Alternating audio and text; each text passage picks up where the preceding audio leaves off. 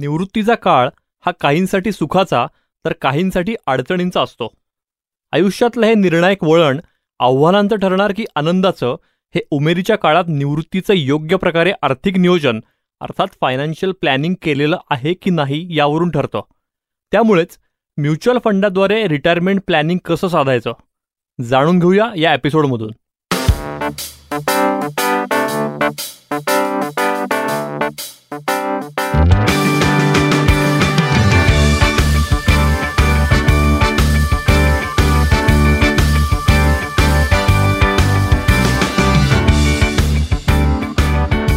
फंडा म्युच्युअल फंडाचा या आमच्या पॉडकास्टमध्ये सगळ्या गुंतवणूक सजग श्रोत्यांचं अगदी मनापासून स्वागत.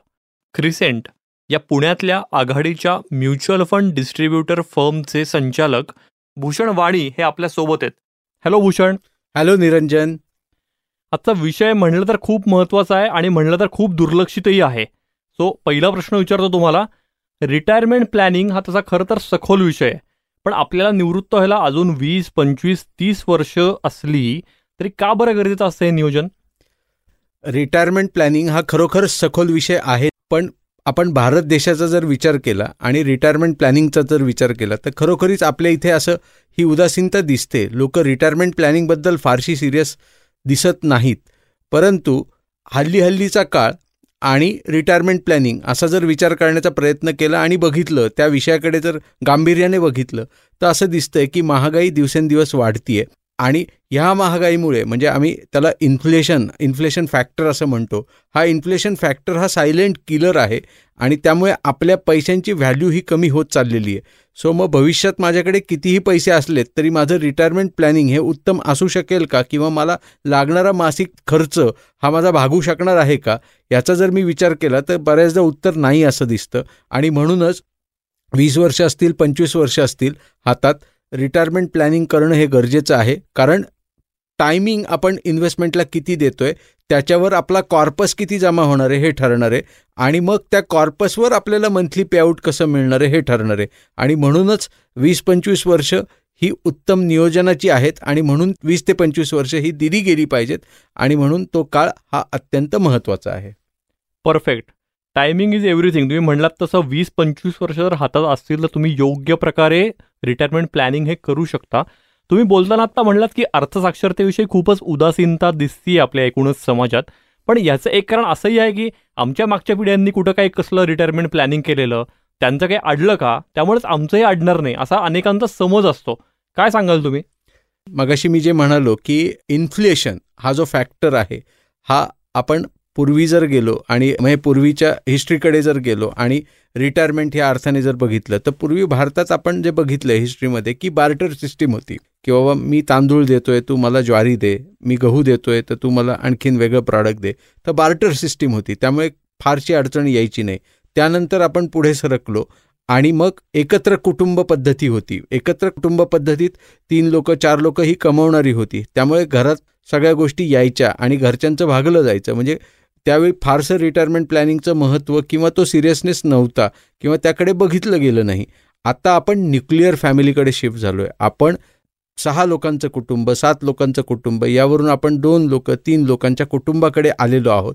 आणि मग असं जर घडत असेल आणि कुटुंबात एकच व्यक्ती जर उत्पन्न घेणारी असेल तर आपल्याला खरोखरीच या विषयाकडे गांभीर्याने बघितलं पाहिजे. कारण परत जसं मी मगाशी सांगितलं की इन्फ्लुएशन हा सायलेंट किलर आहे आणि आपल्या पैशाचं मूल्य हे कमी होत चाललेलं आहे. सो आपल्याला लागणारा कॉर्पस हा किती लागणार आहे याचं जर सुरुवातीपासून नियोजन केलं आणि त्या पद्धतीने आपण जर रिटायरमेंट प्लॅनिंगकडे बघितलं आपण इन्व्हेस्टमेंट्सकडे बघितलं आणि टप्प्याटप्प्याने इन्व्हेस्टमेंट करत राहिलो रेग्युलर इंटरवलला इन्व्हेस्टमेंट करत राहिलो तर आपला तो कॉर्पस जमा हो होणार आहे आणि आपण आनंदाने रिटायरमेंट कडे सामोरं जाणार आहोत. आनंद आपला अबाधित राहणार आहे आणि उत्तमरित्या आपल्याला आपला मासिक खर्च प्लस आपल्या बाकीच्या असणाऱ्या गरजा समाविष्ट करण्यासाठी मिळणारे पैसे हे रेग्युलर मिळत राहणार आहेत. Very well explained Bhushan. आणि तुम्ही पुन्हा पुन्हा इन्फ्लेशन अर्थात चलनवाढीचा मुद्दा अधोरेखित करताय आणि ही खरंच खूप समजून घेण्याची गोष्ट आहे की आपण आजूबाजूला जरी बघितलं की दहा हजार हा आकडा जरी सेम असला तरी दहा वर्षांपूर्वी त्याची जी काही व्हॅल्यू होती जे काही मूल्य होतं ते आज राहिलेलं नाहीये. छोट्या छोट्या गोष्टींमधने आपल्याला जाणवतं. मग ते घराचं भाडं असेल किंवा अजून कुठल्या दैनंदिन आवश्यक अशा गोष्टी असतील किंवा सोयीसुविधा असतील. पुढच्या प्रश्नाकडे जाऊया. रिटायरमेंट प्लॅनिंगची निकड गरज तर तुम्ही अगदी सविस्तरपणे मांडताय. आता सांगा म्युच्युअल फंडच्या माध्यमातून हे रिटायरमेंट प्लॅनिंग नेमकं कसं साधायचं? आणि याची सुरुवात केव्हा करायला हवी? अतिशय उत्तम प्रश्न आहे. कारण जेव्हा आपण वीस वर्ष पंचवीस वर्ष तीस वर्ष द्यायला लागतील इन्व्हेस्टमेंट्सला आणि टायमिंग हे खूप महत्त्वाचं आहे. म्हणजे कायम असं विचारलं जातं की आता मार्केट खाली आहे आणि आत्ता मी इन्व्हेस्टमेंट करू का? ज्याला टायमिंग साधणं असं म्हणतात. पण आम्ही कायम सांगतो टायमिंगपेक्षा time in the market is important म्हणजे इकॉनॉमी चा बेनिफिट जर आपल्याला घ्यायचा असेल मार्केटचा बेनिफिट घ्यायचा असेल तर आपण त्या मार्केटमध्ये किती ड्युरेशन काढतोय हे अत्यंत महत्त्वाचं आहे. आणि ह्याला जर मग मी रिटायरमेंट प्लॅनिंग ह्या संकल्पनेशी जोडतोय रिटायरमेंट प्लॅनिंग ह्या विषयाशी जोडतोय तर मग मला जर वीस वर्ष पंचवीस वर्ष द्यायची आहेत तीस वर्ष द्यायची आहेत तर मला अगदी वयाच्या सुरुवातीपासून जेव्हा म्हणजे मी जेव्हा इन्कम घ्यायला सुरू करणार आहे माझा पहिला फर्स्ट चेक येणार आहे पे चेक येणार आहे माझ्या अकाउंटला पैसे क्रेडिट होणार आहे त्या दिवसापासून मी माझ्या रिटायरमेंट प्लॅनिंगची सुरुवात केली पाहिजे. एक. दोन म्युच्युअल फंडच्या माध्यमातून ही रिटायरमेंटचं प्लॅनिंग उत्तमरित्या आपल्याला साधता येतं. कारण रिटायरमेंट प्लॅनिंग किंवा रिटायरमेंट फंड असे स्पेसिफिक फंड वेगवेगळ्या कंपन्यांचे आहेत देखील. पण तेच फंड घेतले पाहिजेत असं कुठलंही कंपल्शन नाही आहे आपण कुठल्याही रेग्युलर फंडाद्वारे देखील रिटायरमेंटचं प्लॅनिंग हे करू शकतो. पण आमचं कायम गुंतवणूकदारांना हा सल्ला असतो की आपण स्पेसिफिक रिटायरमेंट फंडाकडे जर गेलो त्या पद्धतीने जर बघितलं तर आपण फोकस ॲप्रोच ठेवून तिथे पैसे इन्व्हेस्ट करतो. कारण बिहेवियरसुद्धा मॅनेज करणं हे काम आहे आणि बिहेवियर इन्व्हेस्टरने स्वतःचं आणि गुंतवणूक सल्लागाराने इन्व्हेस्टरचं मॅनेज करत राहणं तरच उत्तमरित्या रिटायरमेंट प्लॅनिंग होऊ शकेल. तो कॉर्पस आपला जमा होऊ शकेल. वा. टायमिंग आणि टाईम इन द मार्केट खूप छान एक्सप्लेन केलं तुम्ही. आणि बिहेवियरचा पण मुद्दा खरंच खूप महत्त्वाचा आहे. पण होतं काय माहिती आहे का? की अजून रिटायरमेंटला वीस वर्ष आहेत. तर वीस वर्षांनी नेमकी किती कॉर्पस पाहिजे किती राशी पाहिजे आपल्या हातात हे बऱ्याच लोकांना कळत नाही. तर तुम्ही काय सांगाल की निवृत्तीचं वय गाठेपर्यंत तुमच्या अकाउंटमध्ये किंवा तुमच्या पोर्टफोलिओमध्ये नेमका किती कॉर्पस हा जमा व्हायला हवा? आता हल्लीच्या पिढीचा जर विचार आपण केला तर बऱ्याच मुलांना मुलींना असं वाटतं की मी साठीपर्यंत काम करणार नाही आहे किंबहुना स्ट्रेस मॅनेजमेंट ही उत्तमरित्या मॅनेज न झाल्यामुळे लवकर निवृत्त व्हायला लागतं रिटायरमेंट ही लवकर घ्यायला लागते. आता ही जर कारणं असतील तर माझ्याकडे जेव्हा मी रिटायर होईल रिटायर मेंट एज जर साठ नसेल पन्नास असेल म्हणजे अर्ली रिटायरमेंट ज्याला आपण म्हणतो जर असं असणार आहे तर मला लवकरात लवकर चांगला उत्तम कॉर्पस कसा क्रिएट करता येईल ह्याच्याकडे मला स्वतःला लक्ष केंद्रित करणं गरजेचं आहे.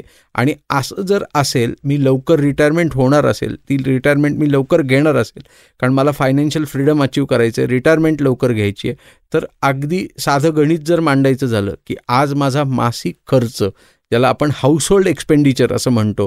ह्याच्यात मी एंटरटेनमेंट एक्सपेंडिचर किंवा डिपेंडंट एक्सपेंडिचर असं कुठलंही एक्सपेंडिचर क्लब करत नाही आहे तर माझे बेसिक मासिक खर्च ज्याला हाऊसहोल्ड एक्सपेंडिचर आपण म्हणतो हा जर महिन्याचा पन्नास हजार रुपये असेल तर मला माझ्या पन्नाशीला दर महिन्याला किती पैसे लागणार आहेत आणि त्याला जर आपल्याला इन्फ्लेशन जोडायचं आहे म्हणजे महागाई जोडायची आहे कारण आजचा पन्नास हजार रुपये महिन्याचा खर्च साधारण वीस वर्षानंतर आजचं वय जर तीस वर्ष पकडलं तर वीस वर्षानंतर तो साधारण दीड लाख रुपये असणार आहे.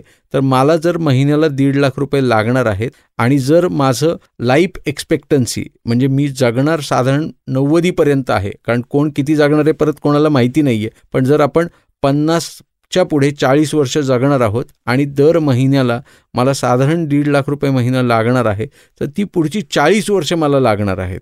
ओके. सो एवढा कॉर्पस मी जमा करून ठेवणं गरजेचं आहे की मला सफिशियंटली दर महिन्याला दीड लाख रुपये येऊ शकतील. ही फिगर कदाचित साधारण चार ते पाच कोटींच्या घरात असू शकते. पण हे आपण समोर बसून सल्लागाराचा सल्ला घेऊन फायनान्शियल कन्सल्टंटचा सल्ला घेऊन ही गणितं मांडणं आणि त्या पद्धतीने तशा प्रकारच्या फंडांमध्ये गुंतवणूक करणं आणि आपलं रिटायरमेंटचं नियोजन उत्तम करणं गरजेचं आहे. भूषण तुम्ही जी आकडेवारी सांगताय त्यांनी खरंच भान आल्यासारखं वाटतंय कारण ही आकडेवारी मोठी आहे. चार ते पाच कोटी वयाच्या पन्नाशीत किंवा साठीपर्यंत जर जमवायच्या असतील तर खरोखर खूप आधीपासून त्याचं प्लॅनिंग आणि उत्तम नियोजन हे पाहिजे. पण होतंय काय? आपल्या देशात लोक सगळ्यात जास्त गुंतवणूक जर कशात करत असतील तर ती घरात जमिनीत सोन्यात आणि फार फार तर बँकेच्या एफ डीत. कारण त्यांच्या दृष्टीनं हे सुरक्षित पर्याय आहेत. सो निवृत्तीच्या दृष्टीनं विचार करता म्युच्युअल फंडातली गुंतवणूक या पारंपरिक पर्यायांवर परताव्याच्या बाबतीत कशी मात करू शकते? अतिशय उत्तम प्रश्न आहे निरंजन कारण आपण कायम हे ऐकतो की all egg should not be in one basket पण ॲट दी सेम टाईम भारतात जर बघितलं गुंतवणुकीचे पर्याय जर बघितलेत आणि भारताची हिस्ट्री जर चेक केली गुंतवणुकीच्या बाबतीत तर ॲज यू राईटली सेड जसं लोक सोन्यात किंवा जागेमध्ये फ्लॅटमध्ये गुंतवणूक करतात आणि रिटायरमेंटच्या प्लॅनिंगचा विचार करतात. पण किंबहुना मला हा विचार केला पाहिजे की मी जेव्हा पैसे इन्व्हेस्ट करतोय आणि मी रिटायरमेंटचं प्लॅनिंग करतोय तर सगळ्यात महत्त्वाचा फॅक्टर ह्याच्यात कुठला असेल तर लिक्विडिटी हा फॅक्टर आहे. की मला जर महिन्याला पैसे मिळणार आहेत किंवा मला मिळवायचे आहेत ॲट दी सेम टाईम जर मला इन बिटवीन पिरियडमध्ये मी रिटायर झाल्यानंतर माझ्या हेल्थ रिलेटेड काही इश्यू आला आणि मला लमसम पैशांची गरज पडली तर ते मला कुठून मिळणार आहेत? तर म्युच्युअल फंड हे असं माध्यम आहे की समजा आज जर मी एक कोट रुपयांची गुंतवणूक केली किंवा पन्नास लाख रुपयांची गुंतवणूक केली किंवा टप्प्याटप्प्यानं माझा कॉर्पस सिस्टमॅटिक इन्व्हेस्टमेंट प्लॅनच्या माध्यमातून एस आय पीच्या माध्यमातून एक कोट रुपयाची रक्कम माझ्याकडे जमा झालेली आहे आणि मी आज पन्नाशीला आहे आणि मला महिन्याला साधारण साठ ते सत्तर हजार रुपये हवेत माझ्या रिटायरमेंटसाठी कारण मी आता रिटायर झालेलो आहे. मासिक खर्चासाठी मला ती रक्कम हवी आहे. तर मी ते पैसे काढायला सुरुवात केली. दर महिन्याला सिस्टमॅटिक विड्रॉल प्लॅनच्या माध्यमातून ते पैसे काढायला सुरुवात केली आणि तदनंतर दहा वर्ष निघून गेली आणि अचानकपणे मला दहा लाख रुपयांची गरज पडली. तर ते फक्त आणि फक्त म्युच्युअल फंडच्या माध्यमातून तुम्हाला ती लिक्विडिटी मिळू शकते कारण आपण सांगितल्यानंतर तिसऱ्या ते चौथ्या दिवशी आपल्या खात्यात पैसे जमा होतात. पण अदरवाईज जर मी फ्लॅट घेतला असेल आणि मला पैसे पाहिजेत तर ते मला शक्य नाही कारण मला माझा फ्लॅटची किंमत दोन कोटी रुपये आणि मला दहा लाख रुपयांची गरज आहे तर मी फ्लॅटमधली एक रूम किंवा एक टॉयलेट विकून दहा लाख रुपये उभे नाही करू शकत. सो मला म्युच्युअल फंडच्या माध्यमातून ही लिक्विडिटी अवेलेबल असल्यामुळे मला म्युच्युअल फंड हा पर्याय अतिशय सरस ठरतो. वा लिक्विडिटीचा मुद्दा हा खरंच खूप महत्त्वाचा आहे आणि मला वाटतं की कोविडच्या काळात अनेकांना म्युच्युअल फंडांनी मदतीचा हात हात दिलेला आहे. आजचा काळ हा सर्जनशीलतेचा आणि कौशल्याधारित मनुष्यबळाचा काळ आहे. हे जग जसं इंडस्ट्रीयल युग आहे तसंच ते स्टार्टअप्सचं आणि आर्टिफिशियल इंटेलिजन्सही युग आहे. त्यामुळे निवृत्तीच्या वयातही निवृत्त न होता काम करत राहणारे अनेक ज्येष्ठ आहेत. थोडक्यात मी रिटायरच होणार नसेन तर रिटायरमेंट प्लॅनिंग करणं खरंच गरजेचं असतं का? मला या प्रश्नाचं उत्तर द्यायला खूप आनंद होतोय. कारण खूप लोक अशी आहेत. म्हणजे मी स्वतः असं आहे की मला रिटायर व्हायला आवडणार नाही. कारण माझं काम जे आहे फायनान्शियल प्लॅनिंग करणं लोकांचं लोकांची गुंतवणूक करून घेणं त्यांचे पैसे कसे वाढतील हे बघणं वेगवेगळे व्यवसाय समजून घेणं. सो माझा हा इंटरेस्ट एरिया आहे. त्यामुळे कदाचित मी जोपर्यंत जिवंत असेल तोपर्यंत मला काम करायला आवडेल. आता हे म्हणणं खूप सोपं आणि सहज आहे पण जर माझ्या तब्येतीनं मला साथ नाही दिली तर हे खरंच शक्य आहे का? एक. दोन. की कदाचित माझं वय वाढतंय. तर आज मी ज्या पद्धतीने काम करतोय की बारा तास पंधरा तास मी काम करू शकतोय कारण माझी हेल्थ योग्य आहे आणि माझं वय कमी आहे. पण माझं वय वाढल्यानंतर मी याच रेटने पळू शकणार आहे का? याच इतक्याच वेळेचं काम करू शकणार आहे का? तर ते शक्य नाही होणार आहे बिकॉज माझं वय वाढणार आहे. सो मी जर दहा बारा पंधरा तास काम नाही करू शकणार आहे आणि ते काम जर मी तीन चार तीन तास चार तास करू शकणार आहे तर माझा परत महिन्याला मला लागणारा खर्च हा जर लाखात असेल दीड लाखात असेल दोन लाखात असेल कारण इन्फ्लेशन फॅक्टर त्यात इन्क्ल्यूड होणार आहे. आणि मग तेवढे पैसे जर मला महिन्याच्या गाठी नाही मिळाले तर माझी त्रेधा तिरपीट होणार आहे माझ्या कुटुंबाची त्रेधा तिरपीट होणार आहे आणि जी लोक माझ्यावर डिपेंड असणार आहेत त्यांना तो आर्थिक त्रास भोगायला लागणार आहे. आणि म्हणूनच ते प्लॅनिंग योग्य वयात गरजेचं आहे. आणि जरीही मी रिटायर होणार नसेल मी काम करीत राहणार असेल असं जरी मला वाटत असेल तरी माझ्याकडे एक माझी जमापुंजी अशी हवी की जो माझा रिटायरमेंट कॉर्पस आहे आणि त्यातून मला काम न करता महिन्याला पैसे येऊ शकतात. भले मी माझ्या इंटरेस्ट एरियात काम करत राहील पण माझं शरीर थकल्यामुळे किंवा माझी कामाची वेळ कमी झाल्यामुळे मला जर पैसे लागणार आहेत तर ते माझ्याकडे हवेत आणि जो माझा कॉर्पस माझ्याकडे हवा. अगदीच. म्हणजे पैसे नाही आहेत रिटायरमेंट नंतर म्हणून काम करायला लागणं आणि तो कॉर्पस व्यवस्थित आहे पण केवळ माझ्या आवडीचं काम आहे म्हणून करणं. या दोन्हीमध्ये खरंच खूप मोठी तफावत आणि समजून प्रत्येकाने घ्यायला हवी. सो कामात आनंद नक्की आहे निरंजन आणि तो अबाधित मिळत राहावा. कारण आपण म्हणतो साठी बुद्धी नाठी आणि आपण हेही म्हणतो की बुद्धीला गंज चढू नये. याच्यासाठी काहीतरी काम करत नक्की राहा.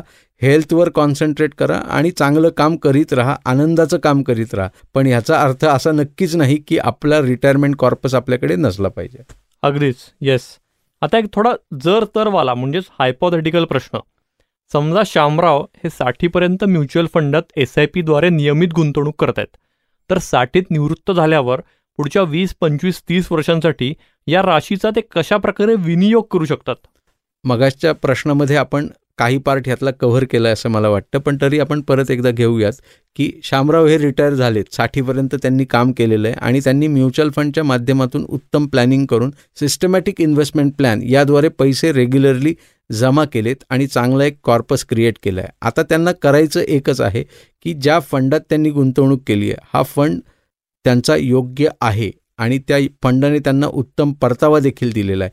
सो तो परतावा आहे तिथेच ठेवून दर महिन्याला त्यांना जे काही विड्रॉल लागणार आहे त्यांचा मासिक जो खर्च आहे परत आपण मगाशी जे बघितलं की हाऊसहोल्ड एक्सपेंडिचर ओके किंवा एंटरटेनमेंट एक्सपेंडिचर याला एकत्र करून जर महिन्याला त्यांना साधारण पंच्याहत्तर हजार एक लाख रुपये लागणार असतील तर ते त्यांनी जे काही जमा केलेले पैसे आहेत त्या कॉर्पसमधून दर महिन्याला सिस्टमॅटिक विड्रॉल प्लॅनच्या माध्यमातून विड्रॉल करून ते पैसे घ्यायचे त्यांच्या खात्यात. ते पैसे दर महिन्याला ऑटोमॅटिकली त्यांच्या खात्यात क्रेडिट होत राहतील. कारण आपण सिस्टमॅटिक विड्रॉल प्लॅन असं एक फॉर्म भरून देतो किंवा तसं ॲक्शन म्युच्युअल फंड कंपनीला देतो. तो प्लॅन आपला ॲक्टिवेट करायला सांगतो. डेफिनेटली सल्लागाराच्या माध्यमातून हे व्हावं. आणि एकदा तो सांगितला गेलात की पुढचा अबाधित काळ ते पैसे त्यांना येत राहणार आहेत. बरीच वर्ष येत राहणार आहेत. जोपर्यंत ते जिवंत असतील तोपर्यंत ते पैसे मिळू शकतील. जर आपण पर्सेंटेज सिस्टमॅटिक विड्रॉल प्लॅनचं योग्य पद्धतीने सेट केलेलं असेल तर. ओके म्हणजेच हे म्हणण्याचा अर्थ असा आहे की माझ्या फंडाला दहा टक्क्याचा वार्षिक परतावा मिळतोय आणि जर मी पाच टक्के रक्कम वार्षिक त्यातून विड्रॉल करत असेल तर माझं प्लॅनिंग हे उत्तम होऊ शकतं आणि मला मी आणि माझं कुटुंबातला शेवटचा व्यक्ती म्हणजे माझी वाईफ असेल माझी बायको असेल ती जोपर्यंत जिवंत असेल तोपर्यंत ते महिन्याचे पैसे मिळत राहतील सिस्टमॅटिक विड्रॉल प्लॅनच्या माध्यमातून आणि आमच्या दोघांचीही माझीही आणि माझ्या मिसेसची म्हणजे इथे आपण श्यामरावांचं एक्झाम्पल घेतलं की श्यामरावांची आणि त्यांच्या मिसेसची कुठलीही जबाबदारी मुलांवर किंवा फॅमिलीतल्या इतर व्यक्तीवर ती राहणार नाही. वा सिस्टमॅटिक विड्रॉल प्लॅनबद्दल तुम्ही अगदी डिटेलमध्ये सांगितलं ही खूप इंटरेस्टिंग टर्मिनॉलॉजी आहे. आणि हे अजून जाणून घेण्यासाठी आपण या एस डब्ल्यू पीवरही एक स्वतंत्र एपिसोड नक्की करणार आहोत. शंभर टक्के निरंजन. येस मला आवडेल करायला. सर आता सांगा की mutual fund is subject to market risk. हे अनेकांच्या डोक्यात अगदी फिट असतं. त्यामुळेच शेअर बाजारातील चढ उतारांचा आपल्या रिटायरमेंट कॉर्पसवर परिणाम झाला तर काय? अशी अनेकांना भीती वाटत असते. काय सांगाल तुम्ही? मी आपल्या दुसऱ्या किंवा तिसऱ्या प्रश्नात timing the market time in the market ह्याच्याबद्दल बोललो. परत एकदा थोडंसं आपण त्याच्यावर एलॉबरेटली समजून घेऊ आणि ही भीती कशी जाईल याच्याबद्दल आपण गुंतवणूकदारांना किंवा श्रोत्यांना सांगण्याचा प्रयत्न करू. सो आपण जेव्हा म्युच्युअल फंडच्या माध्यमातून गुंतवणूक करतोय शेअर बाजारात गुंतवणूक म्युच्युअल फंडच्या माध्यमातून करतोय तेव्हा ती ही कुठल्याही एका कंपनीला ही गुंतवणूक दिली जात नाही. इथे तीस चाळीस पन्नास वेगवेगळ्या व्यवसायांमध्ये ही गुंतवणूक दिली जाते जिथे आपली रिस्क ही डायव्हर्सिफाय होते. एक. दोन आपण ह्याला जर पाच वर्ष सात वर्ष दहा वर्ष पंधरा वर्ष जर मोठा काळ दिलेला असेल ओके तर आपल्याला आपल्या प्रिन्सिपलपर्यंत नुकसान नक्की होत नाही. हे काळानुरूप म्युच्युअल फंडांनी सिद्ध केलेलं आहे. सो याचं जर उदाहरण बघायचं असेल आणि जर माझ्या क्लायंटचा मला तुम्हाला थोडासा अनुभव शेअर करायचा असेल तर साधारण दोन हजार दहा साली ज्या व्यक्तीने गुंतवणूक करायला सुरुवात केली आणि त्याने कोरोना पिरियड बघितला तो व्यक्ती साधारण पंधरा टक्के इन्व्हेस्टमेंटच्या रिटर्नवर बसलेला होता कोरोना आल्यानंतर आणि सडनली अडीच तीन महिने माणूसच रस्त्यावर नाही सगळे व्यवसाय बंद आहेत आणि पूर्ण जगभरात त्रेधा तिरपीट उडालेली आहे. अशा परिस्थितीत जेव्हा मार्केटचं करेक्शन झालं ओके सो त्यावेळी त्या व्यक्तीचा रिटर्न हा साधारण बारा तेरा टक्क्यांवरून आठ नऊ टक्क्यांवर आला. म्हणजे त्याच्या नफ्यात तीन ते चार टक्क्याचं नुकसान झालं पण त्याचा क्वांटम हा त्याच्या प्रिन्सिपलवर पोहोचला नाही किंवा त्याच्या प्रिन्सिपलवर त्याचं नुकसान झालेलं नाही आहे म्हणजेच हे सांगताना मला असं सांगायचं आहे की आपण जर वेळ दिला आपल्या इन्व्हेस्टमेंटला पंधरा वर्ष वीस वर्ष. असा जर वेळ दिला तर आपल्याला नक्कीच आपल्या प्रिन्सिपलमधून पैसे कमी होताना दिसणार नाहीत. कदाचित मार्केट त्या काळी जर खाली आलं तर आपल्याला नफ्यातलं नुकसान होईल पण आपण आपल्या मुद्दलात घट घेणार नाही आहोत आणि आपलं रिटायरमेंट प्लॅनिंग हे उत्तम होणार आहे. वा लॉंग टर्म जर प्लॅनिंग असेल तर मुद्दलात घट होत नाही हा महत्त्वाचा मुद्दा सांगितलात तुम्ही. आणि म्हणूनच time in the market is important not timing is important absolutely एक शेवटचा प्रश्न क्रिसेंट ही तुमची कंपनी रिटायरमेंट प्लॅनिंग विषयी कोणकोणत्या सेवा पुरवते? रिटायरमेंट प्लॅनिंग हा माझ्या अगदी जिव्हाळ्याचा विषय आहे आणि मी माझ्या करिअरच्या सुरुवातीपासून ह्याच्यात फोकस काम करतो. साधारण दोन हजार सोळा साली H D F C mutual फंडाने H D F C retirement fund असा एक फंड आणला ओके? हा फंड आयडेंटिफाय करून आणि हा फंड माझ्या प्रत्येक क्लायंटच्या किटीमध्ये म्हणजे ज्याला ज्याला रिटायरमेंट प्लॅनिंगची गरज आहे त्याच्याकडे तो कसा असेल आणि त्याची इन्व्हेस्टमेंट त्याच्यात कशी होईल हे प्रामुख्याने मी आणि माझ्या टीमने त्याच्यावर जोरदार काम केलं. आज आमच्या साडेतीन हजार लोकांकडे हा फंड आहे आणि मला सांगताना आनंद होतो की H D F C retirement planning fund याच्यात क्रिसंट ही भारतात नंबर एक सेवा पुरवणारी कंपनी आहे. म्हणजे नंबर एक म्हणताना की सगळ्यात जास्तीत जास्त एस आय पी ह्या Crescent mutual fund distributor private limited ह्या कंपनीने लोकांकडून करून घेतलेल्या आहेत. आता प्रश्नाकडे वळताना की बाबा रिटायरमेंट प्लॅनिंगची क्रिसंट सेवा कशी पुरवती आहे तर आम्ही क्लायंट आधी आल्यानंतर त्याला रिटायरमेंट प्लॅनिंगचं महत्त्व समजून सांगतो.